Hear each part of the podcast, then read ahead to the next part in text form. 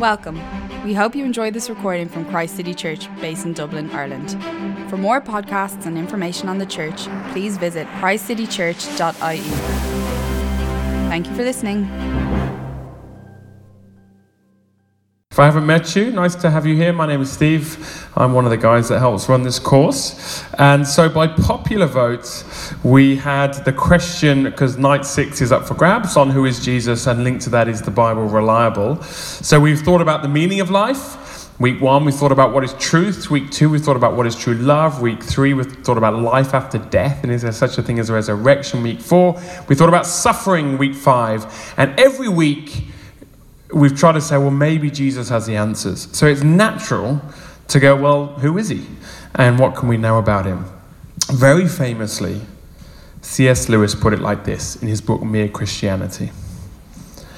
I'm trying here to prevent anyone saying the really foolish thing that people often say about him.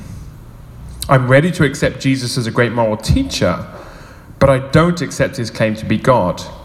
That is the one thing we must not say. A man who was merely a man and said the sort of things that Jesus said would not be a great moral teacher. He'd either be a lunatic on the level with a man who says he's a poached egg, or else he'd be the devil of hell. You have to make your choice. Either this man was and is the Son of God, or else a madman or something worse. You can shut him up for a fool you can spit at him and kill him as a demon, or you can fall at his feet and call him Lord and God. But let us not come with any patronizing nonsense about his being a great human teacher. He has not left that open to us. He never intended to. Great quote. My, my aim tonight is to prove Lewis's point and you can disagree. And we always say no questions too feisty, no questions too simple. Everyone's views accepted, and we respect and uh, and speak graciously to one another. So, what do you think? Is he mad? He was out of his mind. Was he bad? He was a deceiver, or is he God? And uh, what are the consequences of that? Mihai said Jesus became his king, and he talks about all these consequences that came into his life. Lewis is arguing, and I think he's right, that the one thing you can't say about Jesus was that he's a good teacher. Because as we're going to see, he never left that open to me. Now, it amazes me, I mean, amazes me that people have opinions about Jesus and have never read Matthew, Mark, Luke, or John. That amazes me. The earliest documents all historians would say, by country, are all from Matthew, Mark, Luke, and John, the first century. And people have these really strong opinions about Jesus and have never read them. I find that astonishing. And I would really encourage you to make sure you read them before you come to a final conclusion. So, what I've done today, if you can find this on your table, okay, everyone should have one or maybe one between two on a few occasions. So, get that out there, is we're going to look at a passage in John's Gospel, chapter 8, of where Jesus is having a debate with the religious leaders. And they're trying to work out who he is. And, and uh, we're going to look at that and then, and then think about it a bit more. So do, do, um, do get this up. Uh, John chapter 8, 31 to 39. I'm just going to go through it bit by bit. So definitely have that in front of you. Make sure everyone on your table has one. And, uh, and we'll go through it together. Uh, it's a bit different tonight in that in that we're going to do a bit more of just following through. So look at verse 31 there. Let's I'll read this. To the Jews who had believed him, Jesus said, "If you hold to my teaching, you're really my disciples. Then you will know the truth, and the truth will set you free." They answered him, "We are Abraham's descendants and have never been slaves of anyone. How can you say that you will set us uh, you shall that we shall be set free?" So Jesus in Jerusalem the earlier bit of John chapter 8 tells us he's at a Feast of Tabernacles, a famous Jewish feast. And there's some Jewish people that say, We want you to be our rabbi, a teacher.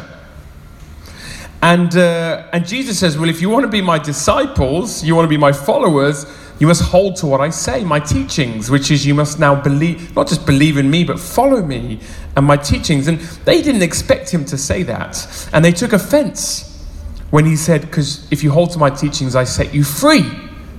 And you see that they take offense at that and say, well, how can you set us free? We've never been slaves. You know, these Jewish people in the first century are like people today.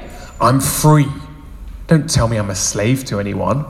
That's modern day thinking, right? We're all free. We don't need liberating, we are free. And uh, they push back. We're Abraham's descendants, don't you know? Now, there's an irony. The Jewish people have been slaves multiple times.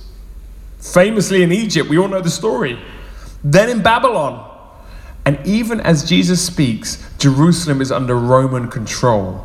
So when they go, we're not slaves to anyone, they can't actually face up to reality that they're currently not free people.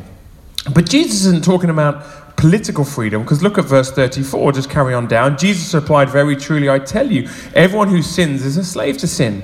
Now, a slave has no permanent place in the family, but a son belongs to it forever. So if the son sets you free, you are free indeed. I, I know you are Abraham's descendants, yet you're looking for a way to kill me because you have no room for my word. I am telling you what I've seen in the Father's presence, and you, and you are doing what you heard from your father. So Jesus says, I'm not talking about political slavery, I'm talking about slavery to sin. And you notice in verse 32 there, just look down, he says, The truth will set you free. And then in verse 36, he says, The Son will set you free. In other words, Jesus is saying he is the truth and he is the Son of God. And he leaves that, you know, on a cliffhanger. My Father is God, he says in verse 36. Uh, God is my Father. Um, and he says, But you don't want to know me because you have a different Father. And now you can see Jesus does this time and time again. If you've ever read the Gospels, he ruffles people's feathers, gets under their skin. So, verse 39, what do they do? Look at verse 39 down there on the page. Abraham is our father. They're really annoyed at him at this stage. Jesus says that if you're Abraham's children, said Jesus, then you would do what Abraham did. As it is, you're looking for a way to kill me. A man who has told you the truth that I heard from God. Abraham did not do such things. You are doing the works of your own father. So Jesus is saying, I have a father who's God, and you have another father. And they're going, No, we have Abraham's father. And he says, No, no, no, you wouldn't be trying to kill me if you were Abraham's children, if he was really your father. And, uh, and then verse 41 they protest. We are not illegitimate children. How dare you say we're not children of Abraham? And then they go from saying we're children of Abraham to look at verse 30, 41. The only father we have is God Himself. So now the Jews are really trying to push Jesus. No, no, we, God is our father. They've changed their tune. So then, verse 42, Jesus spells it out. Read this along with me. Jesus said to them, If God were your father, you would love me, for I have come here from God. I have not come on my own. God sent me. Why is my language not clear to you? Because you are unable to hear what I say. You belong to your father, the devil. And you want to carry out your father's desires. He was a murderer from the beginning, not holding to the truth, for there is no truth in him. When he lies, he speaks his native language, for he is a liar and the father of lies. Yet because I tell you the truth, you do not believe me. Can any of you prove me guilty of sin? If I'm telling the truth, why don't you believe me? Whoever belongs to God hears what God says. The reason you do not hear is that you do not belong to God. So Jesus could not be clearer on his view of humanity. If Jesus, by the way, if you just think Jesus is a good moral teacher, what is his view on humanity? We are all slaves to the devil, and we're all bondages. We're all in bondage to sin. We need rescuing from two slaveries. What is the work of the devil? He says murder and lies to destroy life and to bring deceit into our world. So Jesus is really starting to get under their skin. I mean, do you think he's a good moral teacher now? Well, look what they thought. Verse 48. Do they think he's a good moral teacher? The Jews answered him, look at verse 48. Aren't, aren't we writing saying you're a Samaritan and demon possessed? Now, to call someone a Samaritan is like being from Dublin and saying, you're from Donegal, you know, horrendous, isn't it? You know? It's like, look, I'm joking. It's uh, to call someone a Samaritan if you're a Jew is, is, is sort of, you know, this racial uh, abuse because goes back years and years when the, the, a certain part of the Jewish people had sort of betrayed purity to the Jewish nation and, and, and inbred with the Samaritans and their practices. And so they go, You must be a Samaritan, which is just a sort of insult. And then demon possessed, they've now changed their tune completely on him. Like they wanted to follow him. Remember how the passage started? And now they go, You're demon possessed. But the vitriol of the Jews should not surprise us, even from people who initially thought they, they knew who Jesus was. Because as one person put it, the human heart is seldom so spiteful as when it perceives its self esteem threatened. There is almost nothing we cling to with greater vehemence than the props by which we bolster our self image. And Jesus was really going after their self image, their identity, who their father was, that their bondage to sin, their bondage to the devil. I mean, how comfortable do you feel now as you listen to this? Good moral teacher? Samaritan, demon possessed. They don't, we, we're not, we don't need saving, we don't need setting free. How dare anyone say I'm a slave to sin? What does Jesus do in reply? Verse 49. We're just going to keep going. Verse 49. I'm not possessed by a demon, said Jesus, but I honor my Father, and you dishonor me. I'm not seeking glory for myself, but there is one who seeks it, and he is the judge. Very truly, I tell you, whoever obeys my word will never taste death. Do you see how Jesus' claims about himself are getting bigger and bigger? First, he says, I'm the personification and the arbiter of truth. You don't want truth because I'm speaking it, he's saying. Then he says he can set us free from a deep spiritual slavery to sin and the devil. Then he calls him God his Father repeatedly. And now he says he can help us avoid death. Now, what's their conclusion? Verse 52, keep following down. At this they exclaimed, Now we know you are demon possessed. Abraham died, and so did the prophets. Yet you say that whoever obeys your word will never taste death. Are you greater than our father Abraham? He died, and so did the prophets. Who do you think you are? Tonight's topic. People have always asked it of Jesus when they really start to get to know him. You can't be a moral teacher. Like, who do you really think you are? They think he's crazy. They think he's a demon possessed. They think he's a Samaritan. They think he's anything. But they're not liking him. They don't think he's God's son. And so they say, Well, go on, clarify yourself then. Who do you think you are? And Jesus talks about that he's only seeking to please God. So, verse 50, 54, Jesus replied, If I glorify myself, so if I try and you know, make a name for myself, my glory means nothing. My Father, whom you claim as your God, is the one who glorifies me. He's going to make, my, make a name for me. Though you do not know him, I know him. If I said I did not, I would be a liar like you. But I do know him and obey his word. Your father Abraham rejoiced at the thought of seeing my day. He saw it and was glad. Jesus is saying, I'm not here to boost my own ego. I don't need my ego boosting. I'm not saying this because I'm some insecure person.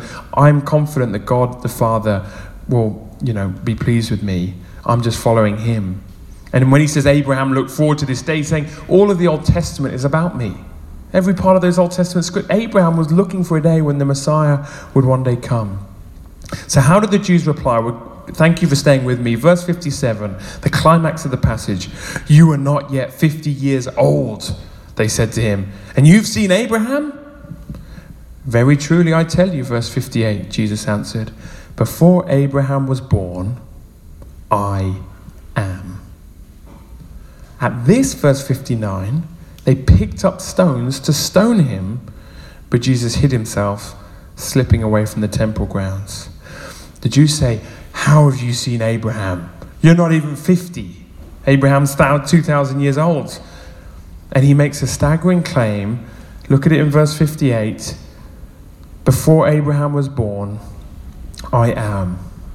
He's in Jerusalem with Jews in the temple grounds celebrating a festival. They know the Old Testament very well.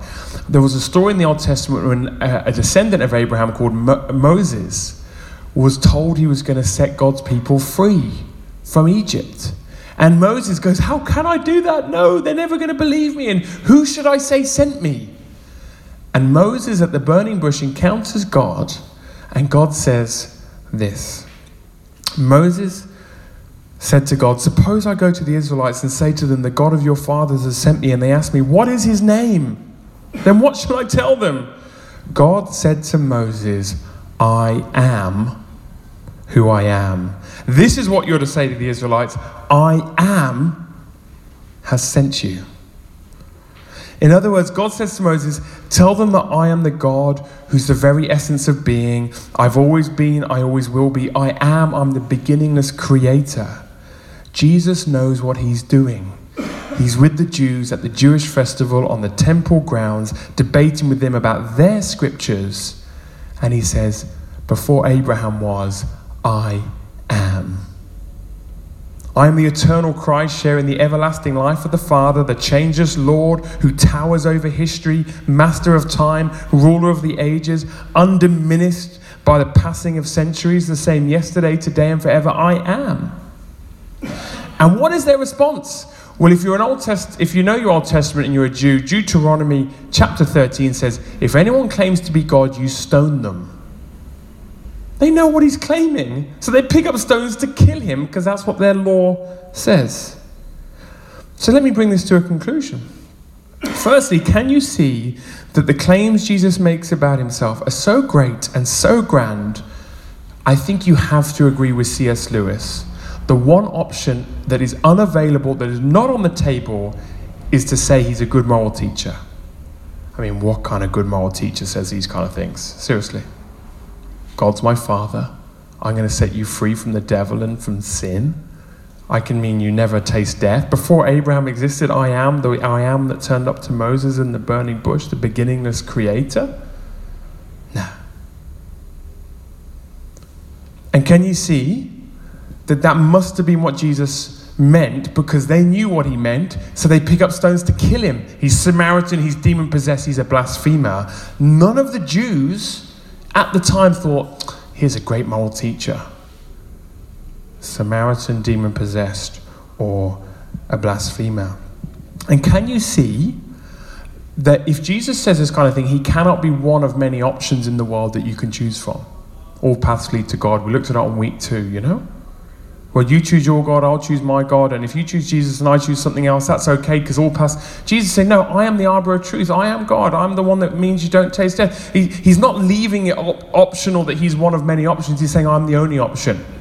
Now, you might find that arrogant, and then you get to Lewis's point. He's mad or he's bad, or he is that. But he's not one of many options. So, what do you think? Where do you think he is? You just read John 8. What do you think? Is he mad? He could be. Is he a deceiver? Is he bad? Or is he really who he says he is? And let me put it like this. Let's say he's, he's not a moral teacher. You can't say he's a moral teacher after reading that. Let's say he's bad or he's demon possessed. I mean, just think of the influence this man has had on history as a deceiver or a lunatic.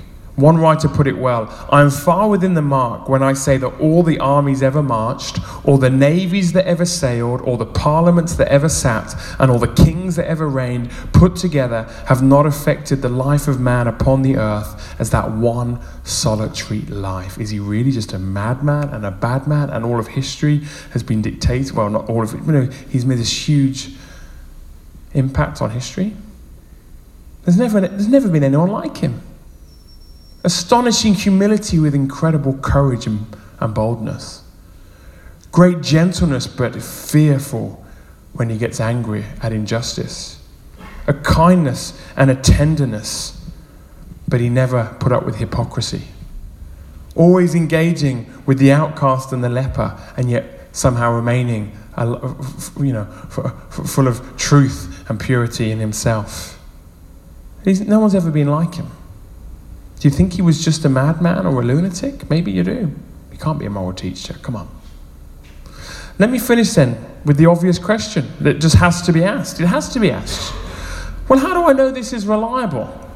It sounds interesting, but like, you know, how do I know that John, you know, didn't all make it up and, and all the rest? How do I know that the Gospels are reliable? Well, I want to just do four quick things with you.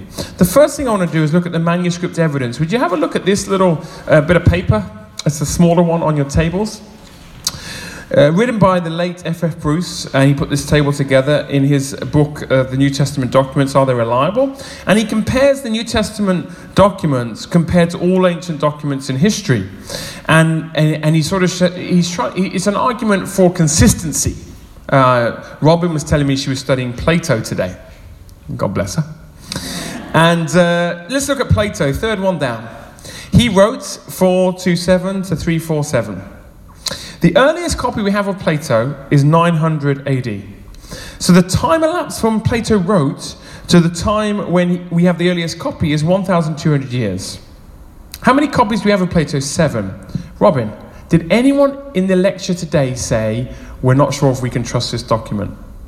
It wasn't even asked. And yet we get this open and go, it can't be true. Let's look at the, what it says about the New Testament. It's a bit out of sync, I'm afraid, my printing. So it's the bottom line. The New Testament, written between AD, AD 40 and 100. We have manuscript fragments from 125 AD. You have some of the earliest ones in the Chester Beatty Library, which is just that way. We have a full manuscript in the, in the British Library in London that I've been to see from 300 AD. That's 25 to 310 years later, and we have 24,000.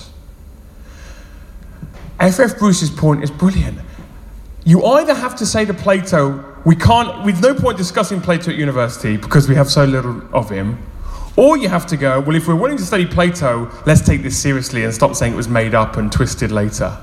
I mean, and you just go on and on and on. So, um, you know, Caesar's Gallic Wars or, or Suetonius or, you know, Tacitus. Tacitus wrote, you know, the, was it Livy or Tacitus? No, Livy, I think, wrote the Roman history of all the Roman emperors. You know, there's 12 or 13 Roman emperors, and that's what we know most about the Roman. Uh, you know, we get a lot of our history of Rome from him. And he wrote AD 75 to AD 160. The earliest copy is 950 AD, and there's uh, 800 years later, and we have eight copies. You know, do you believe in the Roman emperors?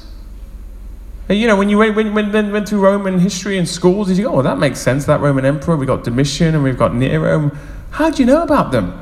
Because people like Tacitus and Livy wrote, and we study them in history. So F.F. Bruce's point is have consistency.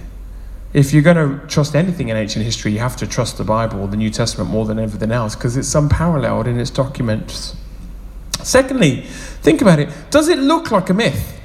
Like, John chapter 8, you know, the classic argument is well, it's just made up. The disciples were sort of heartbroken after Jesus died, so they made up all these myths to sort of comfort their hearts because they wanted to believe in some spiritual resurrection. That's the kind of argument that goes along in liberal theology today. You read John 3, that doesn't sound like a myth.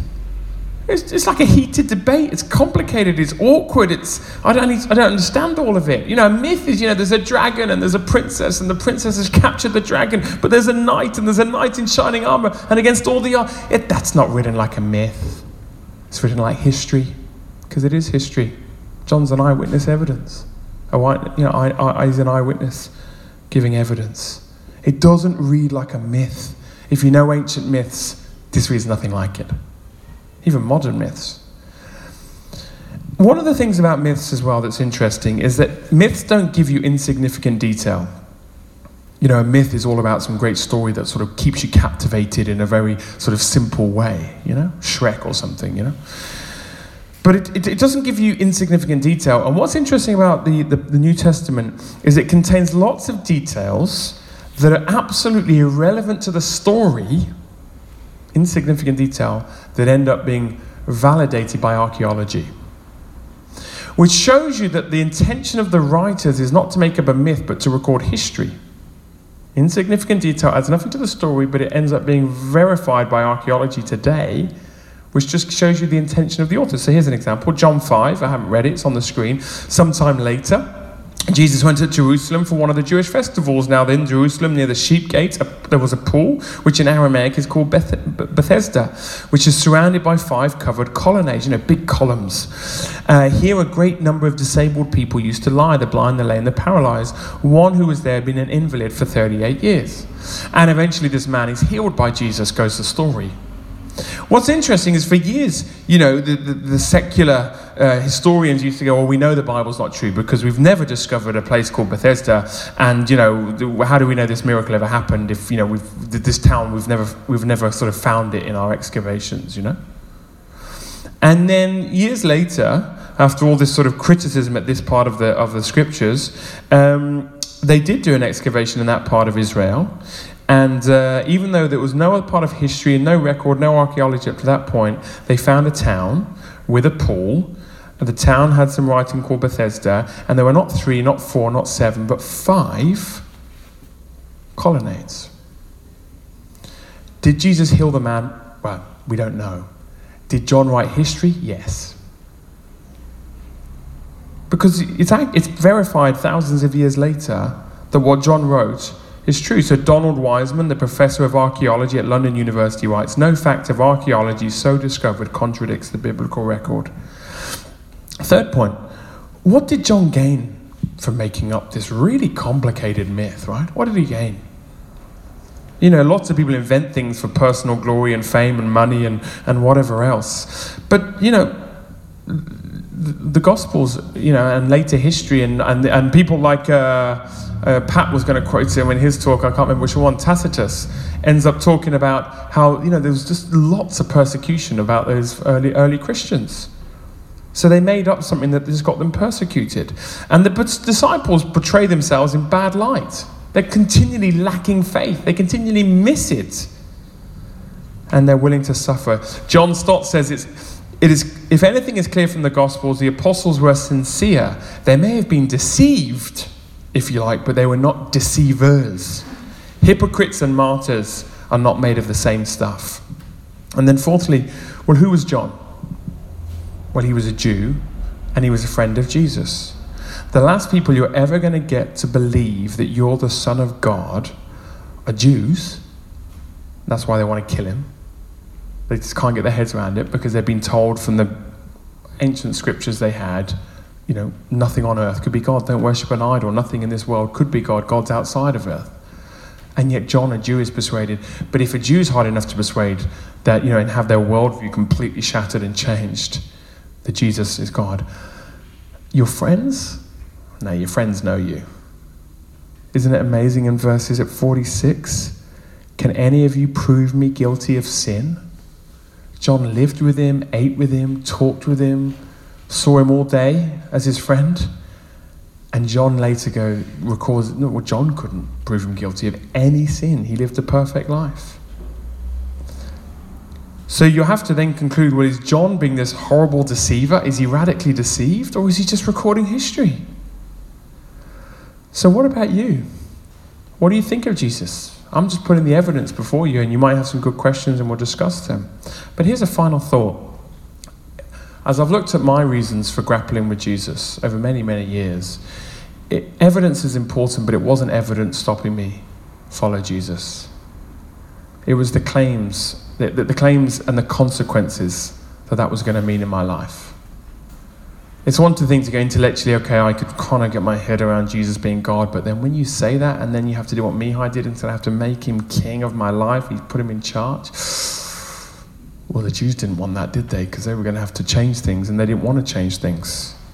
It's our pride. It's the idea of surrendering everything. It's, it's giving over our life to Him and saying, Well, I'm going to have to change certain things in my life. Well, I, so it's not intellectual. It's something about a cost that's going to have to be counted. Jesus says we're slaves to sin. When you're a slave, it's hard to get out of that, isn't it? And so we live for something that we think is going to give us happiness and joy and peace and satisfaction and hope and a future. And we say, that's what's going to give me. And Jesus says, you have to give that up. But giving it up is really finding freedom. But you have to trust Him for that freedom. That what you give up will end up being worth it, and you'll find something greater in Him. So let me ask you this question to finish Is it really something intellectual stopping you following Jesus? Or do you have something to lose by following Him that you're not sure you want to give up? That's been my experience. Thanks for listening.